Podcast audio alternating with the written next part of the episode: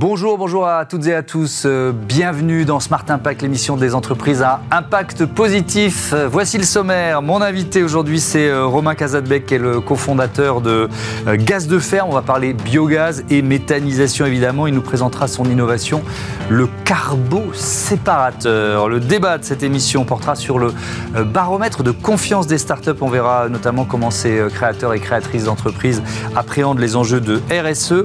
Et puis dans Smart Ideas, la bonne idée du jour, elle est signée Ellison Way. C'est un réseau électrique des bâtiments qui divise par 5 les besoins en cuivre. Voilà pour les titres. On a 30 euh, minutes, un tout petit peu moins, 28 minutes pour les développer. C'est parti.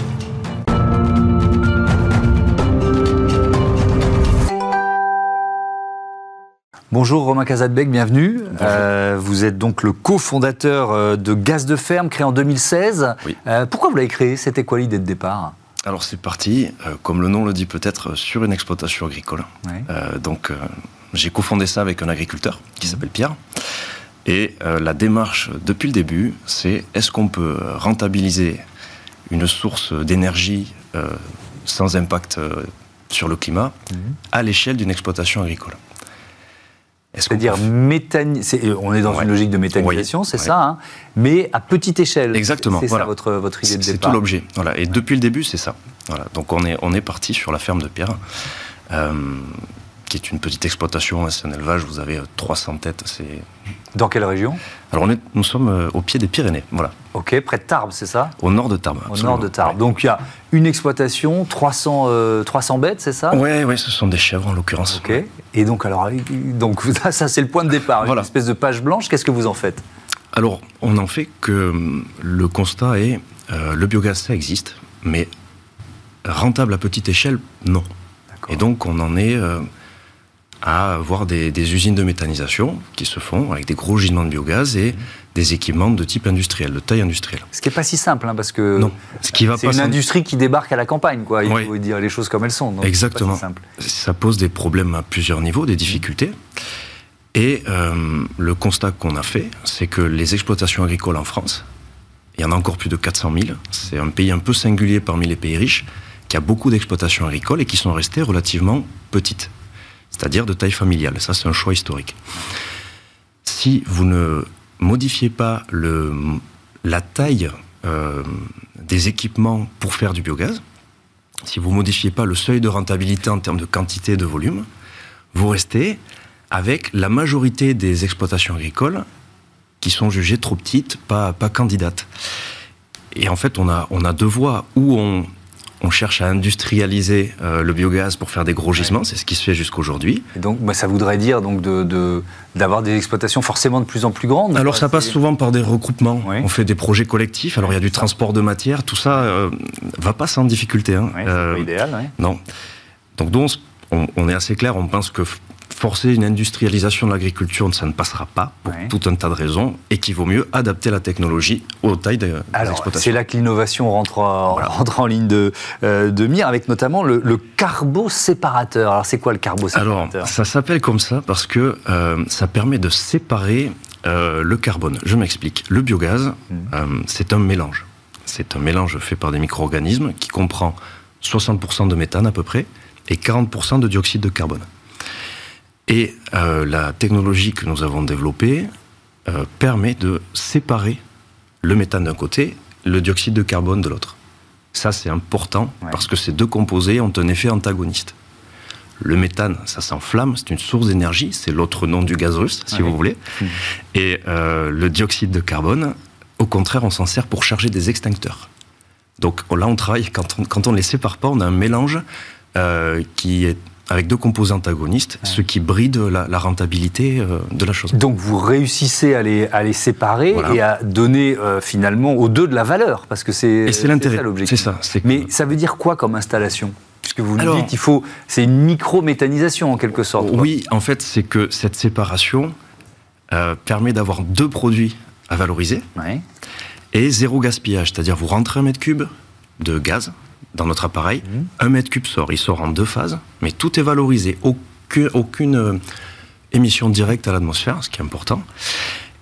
Et du coup, la, la, valeur ajoutée que vous tirez par mètre cube de biogaz est beaucoup plus importante. Ce qui nous a permis, de euh, dire, ben voilà, nous, on arrive à la rentabilité pour des volumes beaucoup plus petits. Voilà, c'est ça. Le... Et on arrive à, l'objectif euh, initial. Donc c'est quoi? C'est une, une, machine Alors une petite concrètement, on a, on, a, on a choisi une approche modulaire, là aussi pour essayer d'être un peu différent des concurrents, qui ont souvent des installations un peu plus grandes. Et donc c'est un petit module de 6 mètres carrés d'emprise au sol, c'est pas, pas grand du tout, non, non, ça rentrerait largement dans les studios. euh, et avec un débit euh, très petit, c'est 10 mètres cubeurs de biogaz qui sont traités par la machine. Donc ça, les gens du métier, ça leur parlera, c'est à peu près 20 fois plus petit que ce qui se fait habituellement. D'accord. Mais, vous pouvez. Mais c'est modulaire, voilà. Vous pouvez le faire grandir. On peut en mettre X, on peut le faire tourner 2 heures par jour, 20 mm. heures par jour. On a choisi de, faire un produit euh, pour pouvoir le déployer rapidement et euh, le produire en série très vite. alors, et comment vous le commercialisez? Là, on, arrive sur une autre innovation qui est euh, Violette, le carbone des champs. Alors, c'est quoi? C'est des bouteilles de Oui, absolument. Qu'est-ce que vous euh, proposez ben, Quand on est arrivé avec notre, notre, notre appareil, voilà, on, vous permet de produire du gaz biosourcé. Ah, c'est bien, mais comment je, distribue Qu'est-ce que je vais en faire C'est merveilleux. et donc, il y avait la question notamment de ce dioxyde de carbone, c'est 40%, qui, jusqu'ici, historiquement, ont quasiment jamais été valorisés hein, dans le biogaz. Et donc nous, on s'est rendu compte qu'il fallait euh, créer notre propre filière euh, de distribution de CO2 bio en bouteille. Et c'est ça, Violette. Mais alors, c'est quoi le débouché? Qui, qui, euh, qui achète quoi Pour en faire quoi? Alors, un exemple qui va parler à tout le monde. Mmh. la majorité des tireuses à bière de tous les bars du monde marchent avec une bouteille de CO2. Voilà, c'est un exemple très ah, concret. on, peut, on va pouvoir boire une bière décarbonée. Quoi. Exactement, vous pouvez boire une bière pression sans avoir la, pression de, de polluer, de, dégrader et, le climat. Et alors, là, vous en êtes où? Parce que le, donc l'histoire démarre en 2016, on a bien compris qu'il fallait... Il développement. Il a fallu développer, il a fallu innover, il a fallu déposer peut-être Il y a des... Oui, euh, le carbo-séparateur est breveté. D'accord. Donc là, vous en êtes où de votre, votre développement? Alors, le développement est fait et le carbo-séparateur est prêt à être mis en production. Mmh. Et donc, on vient euh, de finaliser une levée, une levée de fonds. Donc, alors, nous, on est encore une toute petite entreprise, hein, c'est à peu près un million d'euros pour nous. Donc, pour nous, c'est très bien déjà. Vous l'avez fait en financement participatif notamment? Oui, avec une partie de financement participatif et une partie de business angels. donc, euh, les, les, deux ont eu du succès et nous ont beaucoup conforté dans la, dans la démarche. On a eu plus de 500 personnes qui ont participé, euh, donc c'est chouette. Et donc là, maintenant, on a les moyens de faire euh, une démonstration. On a plus d'une vingtaine de commandes déjà. Donc on va faire une vingtaine de réalisations.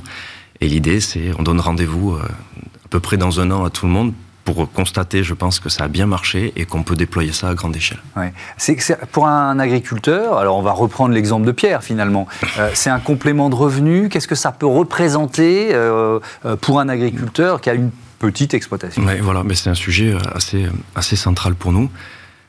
Euh, vous savez peut-être que de nombreuses exploitations agricoles euh, connaissent des difficultés économiques. C'est un sujet très sérieux. La meilleure nouvelle ressource que vous pouvez espérer, c'est la charge que vous ne payez plus.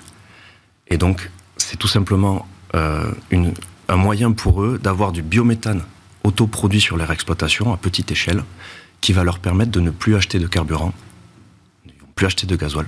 C'est quand même assez majeur. Et ils ne vont plus acheter de propane. Il faut savoir qu'il y a beaucoup d'exploitations agricoles qui consomment du gaz pour euh, chauffer des bâtiments, pour de la transformation, etc. Et donc nous, tout ce qu'on a expérimenté chez Pierre, on souhaite euh, que ça profite un maximum de donc, gens. Euh, on est dans le circuit ultra court. On est dans du circuit le, très Le méthane, il est utilisé par l'exploitation elle-même. Oui, alors autoconsommé en priorité. Ça, c'est la cohérence de l'entreprise. et au profit de l'exploitation. Donc carburant, combustible sont les deux voies que nous privilégions. Euh, il y a très souvent assez vite, même sur une exploitation qui n'est pas très grande, de l'excédent. Et là, euh, nous apportons le support technique et commercial pour euh, distribuer des excédents de biométhane. Sous quelle forme Donc, eh ben, c'est la possibilité de venir faire le plein à la ferme pour, pour votre voiture, pour une économie de voisinage, pour tous les gens qui habitent autour. Donc ça, c'est la décentralisation des pompes à essence, c'est complètement nouveau. Euh, et euh, dans le même esprit. Donc c'est quoi C'est des voitures qui roulent au, GPL Alors non, alors il y a, ce sont les voitures, ah, les, véhicules qu'on appelle GNV. Oui, GNV. Voilà, et c'est pas nouveau du tout. Hein, ça existe depuis des dizaines d'années. La technologie est tout à fait existante parce que euh, vous avez des pays qui historiquement rouler avec du gaz naturel. alors attendez, les agriculteurs, par exemple, vous interrompent, ils vont installer une station-service dans leur... Bah, écoutez, là on est en train d'en faire une. vous allez, on a sur un élevage à peu près de 300 brebis, donc vous voyez c'est très concret, au, pied des Pyrénées, donc ça parlera à certains on va faire une. La bergerie est en bord départemental et ils ont souhaité qu'on installe, euh, qu'on valorise la totalité du méthane sous forme de carburant et on va faire rouler euh, entre 30 et 40 véhicules euh, qui prennent une carte d'abonnement pour venir faire le plein là. C'est vraiment une idée géniale. On comprend les business angels et, les investisseurs qui vous, qui vous suivent. Dernière question, est-ce que vous avez évalué, peut-être c'est trop tôt pour répondre, hein, mais le retour sur investissement pour un, pour un agriculteur? Oui, alors, euh, à aujourd'hui, avec les, coûts de production euh, sur les premiers projets, on estime le retour sur investissement entre 10 et 15 ans. Et, les calculs ont été faits euh, il y a quelques mois de ça, quand les prix de l'énergie fossile étaient beaucoup plus bas. Donc on, s'était mis un petit peu au-dessus, mais pour que ça reste compétitif quand même. Là, on est en capacité de monter les prix. Oui, donc au prix du gaz actuel, euh, le, retour sur investissement, il s'accélère. La, tendance est plutôt porteuse pour nous. D'accord. pour nous, pour, pour cette économie-là. Très belle idée. Merci beaucoup euh, d'être venu. Merci de m'avoir euh, invité. nous présenter Gaz de ferme et on vous souhaite le, le, meilleur pour la suite. On passe à notre débat sur la, la confiance des startups.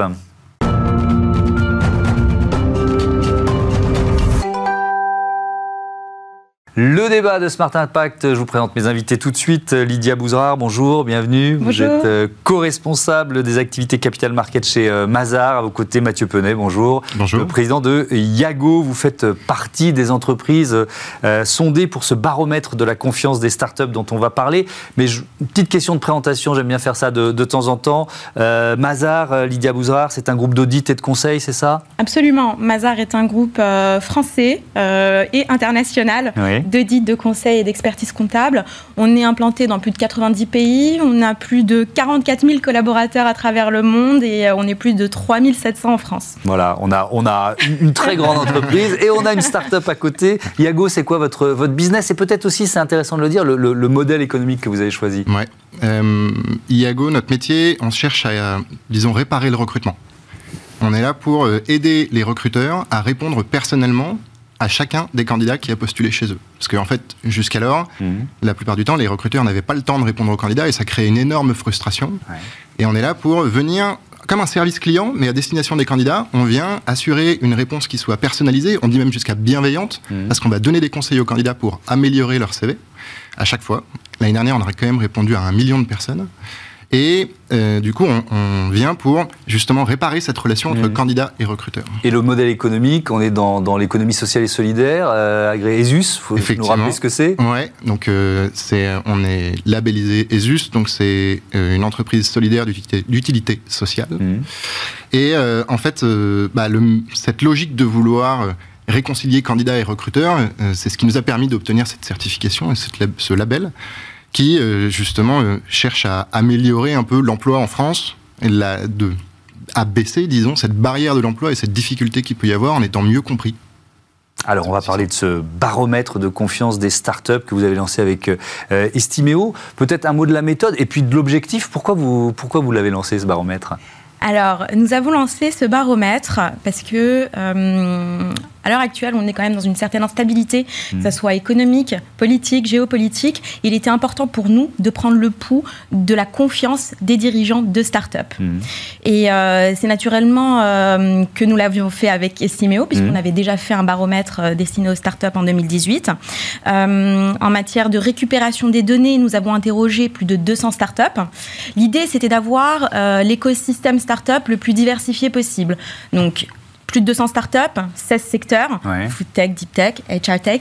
Euh, partout en France, même si évidemment on a une concentration en Ile-de-France, et euh, transformer les réponses de ces startups en notes allant de 0 à 100, 100 étant l'indice de confiance le plus élevé. Et donc l'indice de confiance euh, moyen, on va dire, des dirigeants de start-up, on arrive à 75, 75.21 sur, sur 100 alors moi je ne sais pas l'évaluer, c'est un résultat encourageant, euh, décevant, euh, vous, l'analysez comment? Alors c'est un résultat extrêmement encourageant, extrêmement positif, puisque comme je l'ai dit, le maximum de l'indice de... Enfin, quand on est très optimiste, on est à 100. Euh, il s'agit du premier baromètre. Donc euh, c'est un rendez-vous qui sera trimestriel. Il sera intéressant de l'analyser à l'aune du prochain baromètre. Surtout qu'on va quand même sur une situation plutôt euh, qui se dégrade euh, et peu prédictible. Mmh. Néanmoins, ce chiffre est très important parce que bah, ça montre que les dirigeants de start-up sont optimistes et très confiants quant à leur avenir. Et finalement, qu'est-ce que ça montre? Ça montre que pour être dirigeant de start-up, bah, il faut une dose d'optimisme. C'est ça, ils sont peut-être un peu plus optimistes que la moyenne. Il faut, avoir envie de se lancer. Absolument. Et dans le détail, on constate euh, en grande conclusion que les dirigeants sont très optimistes euh, et très confiants quant à ce qu'ils peuvent maîtriser, c'est-à-dire leurs enjeux internes, mmh. le recrutement, la stratégie RSE, mmh. euh, leurs produits, leurs chiffres d'affaires. Et, disons que la note est amoindrie par les enjeux externes, à savoir la conjoncture et les financements et la difficulté à, en avoir dans, le cadre qu'on connaît. Oui, Mathieu Penet, vous avez participé à ce baromètre. Je suis d'ailleurs très fier d'être le représentant des 200 entrepreneurs. Oui, c'est lourd de responsabilité. Effectivement. Alors, vous avez confiance en, l'avenir? Et si oui, pourquoi? En fait, j'ai l'impression que pour être entrepreneur, il faut déjà être résolument optimiste. Hmm. Il y a une notion de... Euh, euh, sinon, on ne décide pas de se lancer, si on n'a pas foi un peu dans l'avenir. Hmm. Et cette logique, euh, pour moi, il y a premièrement le profil des entrepreneurs, et deuxièmement, il y a un enjeu, c'est que, en fait, on a traversé déjà une crise le Covid a mmh. dû apprendre une certaine résilience qu'on avait déjà en tant qu'entrepreneur, mais a exacerbé cette compétence. Et euh, du coup, en fait, on même si on pas et qu'on prend une deuxième crise. Voilà, même si on, nous annonce une crise qui doit arriver, enfin ça fait deux, ça fait six mois qu'on nous annonce que dans deux mois il va y avoir une crise. Mmh. Et on est non-stop dans ce circuit de attention, dans deux mois la foudre va tomber. Bon, in fine, euh, on arrive, on est prêt, on, est capable d'encaisser. On a déjà encaissé des grosses crises, donc on est capable d'encaisser les prochaines. Et après, il y a quelques éléments qui ressortent. C'est que, mine de rien, euh, sur l'étude, disons, euh, l'État français nous a déjà beaucoup aidé les entrepreneurs un peu dans le Covid. Si jamais il y a une autre crise, on sait qu'on sera un peu baqué. Disons, on aura euh, une assurance derrière on aura des aides potentielles si jamais il y a une vraie crise hmm. qui vient pénaliser tout le monde. Un baromètre comme celui-là, il vous est utile à vous aussi euh, de voir comment vos collègues, euh, entre guillemets, euh, réagissent face, face voilà, aux, crises dont vous parlez? J'ai un peu l'impression qu'il y a deux catégories d'entrepreneurs. parce que même si on nous annonce une crise, on, on nous annonce que, justement, et c'est pas pour rien qu'on est là aujourd'hui pour en parler. Toutes les sociétés qui sont plutôt à impact, les entreprises à mission. Euh, nous, clairement, on est entreprise à mission, on est effectivement ESUS, on vient d'être labellisé B Corp. Euh, il y a plein de leviers qui font que sur le marché, en fait, on va potentiellement, c'est ce qu'on nous annonce en tout cas, tirer notre épingle du jeu, même s'il y a une crise, même pour pouvoir aller chercher du financement, même si toute la place est en train de se retendre. Et alors ça, ça m'offre la transition sur l'aspect RSE, qui évidemment nous intéresse dans cette euh, émission. Euh, euh, sur les, enjeux RSE, que, que répondent les 200 créatrices ou créateurs de, de start-up que vous avez interrogés? Bien sûr, les enjeux RSE, euh, les dirigeants sont très optimistes. Plus que la plus moyenne que la moyenne, puisqu'on s'établit à plus de, 6 points par rapport à la moyenne générale. Mmh. Euh, l'indice caracole autour de, oui, à 80 points. Euh, qu'est-ce que ça démontre? Ça démontre eh bien que la RSE a été euh, prise dès le départ, dès la jeunesse, euh, dès la jeunesse de, bah, de, la création de ces entreprises.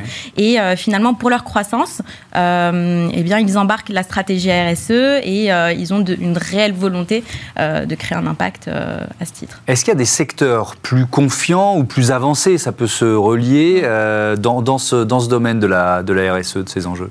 Oui, absolument. Euh, on a deux secteurs qui tirent leur épingle du jeu mmh. avec euh, un taux, euh, un pourcentage de confiance à 100%, que sont la green tech. Alors, mmh. par essence, ça semble assez logique. semble assez logique. et, et, le, et la cybersécurité, puisqu'en réalité, la cybersécurité est un des critères de gouvernance. Le G dans ESG, donc. Mmh.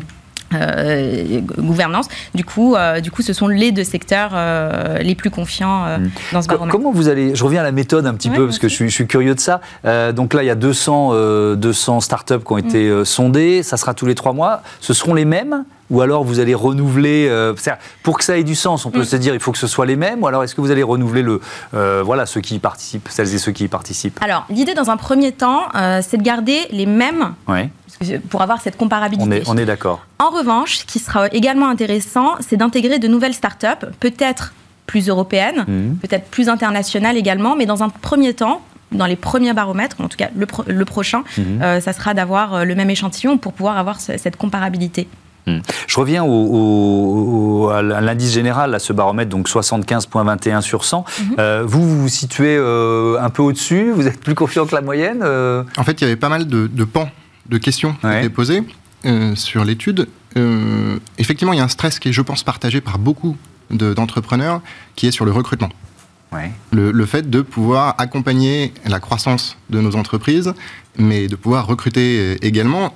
Qui dit crise potentielle, encore une fois, dit que tout le marché euh, se, se rétracte et se, Mhm. se tend réellement. Oui, il y a Et du coup- 90 à 4, pardon, nous interrompre, à Ouais. 95% des patrons français qui disent euh, j'ai du mal à recruter. Donc Ouais. euh, il n'y a même plus de secteur en tension, c'est une économie en, en tension. Mais quand on est entreprise, euh, alors start-up et entreprise ESUS, c'est plus facile. Et effectivement, Ouais. c'est un vrai levier dans les attentes des candidats. Je vous parle plutôt en tant que RH qu'en tant qu'entrepreneur, mais dans les attentes des candidats, cette brique RSE est un sujet qui est de plus en plus regardé par les candidats quand ils postulent. D'autant qu'en ce moment, ils ont le choix. Ouais. Finalement, ils peuvent choisir les entreprises en fonction des valeurs défendues, Ouais. en fonction de, de, de quel est leur, leur impact et, euh, et de plein de critères très éthiques. Et alors, bah, je reviens aussi, j'en profite parce que je vous pose des questions sur Yago. Euh, dans, dans un contexte comme celui-là, le, le- le- le modèle de, de Yago, le service que vous proposez aux entreprises, bah, il, il est boosté par ce contexte de, de- de recrutement en tension?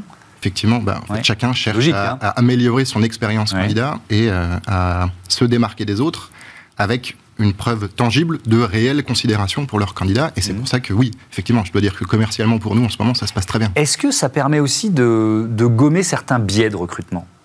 Votre, euh, votre application ou le service que vous proposez, la plateforme que vous On proposez? est- Plutôt sur une logique de service après-vente. Donc le choix a déjà été fait par le recruteur. Nous, on est là pour accompagner le sentiment d'avoir été considéré par, euh, par le, le candidat. Ouais. Et, et, euh, on est là pour faire en sorte qu'il ait envie de repostuler. D'ailleurs, Mazar est un de nos clients, mais euh, pour qu'il ait envie de repostuler parce qu'il s'est senti bien considéré la première fois qu'il a postulé. Ouais. Et, et en fait, cet impact social, et il est assez fort parce que d'abord, c'est une logique de démarcation dans, dans des marchés hyper concurrentiels. Mhm. Et ensuite, il y a une logique de. bah, une on réhumanise un peu les ressources humaines et le recrutement. Euh, Je voudrais terminer sur. euh, alors, il nous reste une minute, c'est beaucoup trop court pour parler de ça, mais bon, il y a ce défi de la taxonomie européenne, les nouvelles règles, qui sont, enfin, qui sont quand même assez complexes et tombées, je ne sais plus, il y a 115 critères ou un truc comme ça, 112 Plus d'une de, de- centaine, de- de mémoire. Euh, pour un grand groupe, c'est peut-être facile, pour une start-up, c'est beaucoup plus compliqué. Euh, Est-ce que ça fait partie des enjeux des, des prochains mois qui, sont, qui ressortent de, de vos baromètres? Parce qu'il n'y a pas que ce baromètre des start-up. Alors au- aujourd'hui, l'enjeu RSE ressort de manière générale, Ouais. euh, quelle que soit la taille de l'entreprise. S'agissant des euh, contingences réglementaires, Ouais. vous imaginez bien qu'en fonction de la taille, Ah oui. tout le monde n'est pas soumis à la même chose. Aujourd'hui, euh, je dirais que les, les- les sujets taxonomie verte Mhm. sont de vrais sujets grosses ETI, grosses entreprises. Euh, néanmoins, euh, étant donné que les startups, enfin, euh, avec la réduction des seuils, très rapidement, toutes les entreprises vont être soumises. Et les startups ayant pris le, euh, ces éléments de développement durable Mm. dès le départ dans leur stratégie, la, la marche à faire sera moins grande. Évidemment, ce sera plus facile. Merci beaucoup à tous les deux. À bientôt sur, euh, sur Bismart. C'est Smart Ideas tout de suite.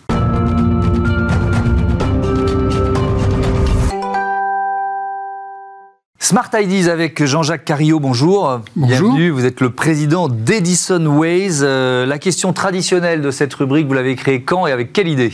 Alors, je l'ai créé en 2014 avec euh, l'idée de faire un laboratoire euh, sur, sur une- un nouveau concept. Un concept euh, qui est un concept de produit durable. Ouais. Alors, un produit durable, c'est quelque chose de, de- de très important pour moi hein, euh, et pour la planète, à mon avis. Euh, c'est de faire, de réaliser des produits qui sont à la fois économiques, écologiques Mhm. et euh, qui, sur le plan social, sont euh, non contraignants. Et aujourd'hui, on a un produit comme ça, et non seulement il est non contraignant, mais il est formidable pour les gens qui l'utilisent. Alors justement, donc là on est dans le domaine de, de l'électricité, euh, Oui. de l'équipement électrique, c'est ça? Oui. C'est quoi la solution que vous proposez? Alors, une installation électrique Mhm. qui remplacera la vôtre très facilement. Et dans l'idée, on va déjà enlever du cuivre. Ouais. On va, enle- on va diviser la quantité de cuivre euh, par 5. Par 5, c'est Par cinq. c'est vertigineux, c'est Absolument. c'est beaucoup. Alors comment vous faites? Regardez votre tableau électrique. Vous avez par exemple une arrivée à 30 ampères chez vous. Mhm. et, en fait, ces 30 ampères sont divisés en plusieurs, plusieurs fils de cuivre dans toute votre maison. Hein. si vous faites la somme de tous les disjoncteurs qui sont attachés à chacun des cuivres, des bouts de cuivre, vous verrez par exemple, chez moi, il y a 200 ampères. Bon, vous avez beaucoup trop de cuivre alors que vous n'avez que 30 ampères à distribuer. Donc euh, l'idée, c'est déjà de faire passer un seul câble partout dans la maison et de mettre des boîtiers un peu partout pour récupérer l'énergie euh, à proximité de, là où on va les brancher, les prises, tout ça. Et donc, euh, donc ça, l'idée est très simple, vous voyez. L'idée est simple, la mise en place aussi, dans une, euh, quand, quand vous intervenez euh, sur une installation, c'est c'est un investissement important pour, pour, je sais pas, le bailleur, l'entreprise, le particulier Comment ça se passe? Non, alors, bon, on, va, on va déjà parler de l'installation elle-même, le prix de l'installation. Bon, pour l'électricien, c'est beaucoup plus simple beaucoup plus simple, il y a beaucoup moins de câblage à faire. Ah oui, vos clients sont les électriciens en fait Oui, a priori, euh, les électriciens, bon, peut-être plus tard euh, directement les consommateurs, mais en tout cas, aujourd'hui, les, électriciens sont les premiers, les premiers visés dans ce marché. Mmh. Donc, euh, ça leur simplifie la vie d'une certaine façon Ah oui, oui, oui, énormément. Il y a beaucoup de choses qui, qui leur simplifient la vie dans notre système. Euh, notamment en termes de sécurité et en termes de diagnostic. On fait un, diagnostic permanent du, réseau, donc euh, ils savent exactement ce qui se passe s'il y a un problème. Hmm. Hein.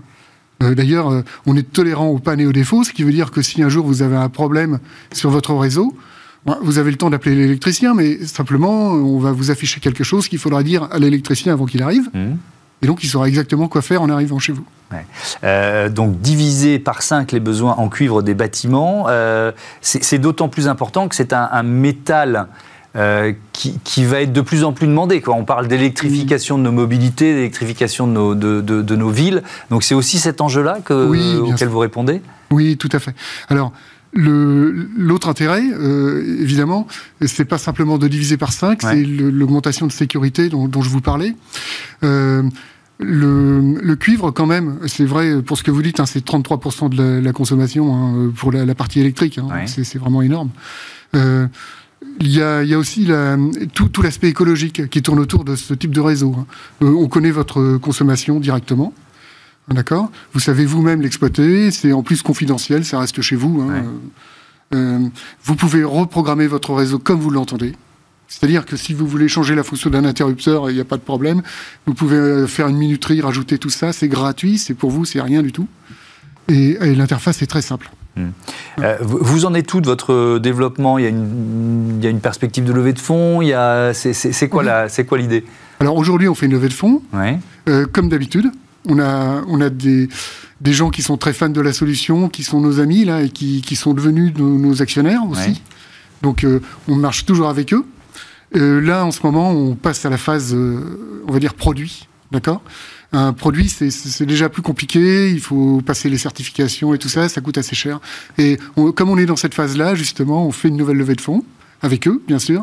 Et puis, on l'ouvre à l'extérieur aussi. Et eh ben voilà, le message est passé. Merci beaucoup Jean-Jacques Carillo et, bon vent à Edison Ways. Voilà, c'est la fin de ce numéro de euh, Smart Impact. Je voudrais remercier euh, euh, Louis Perrin à la production, à la programmation assistée d'Evelyn Keng, Xavier Sanchez à la réalisation et Alexis Oustabasilis au son. Belle fin de journée à toutes et à tous. Merci de votre fidélité. À Bismart.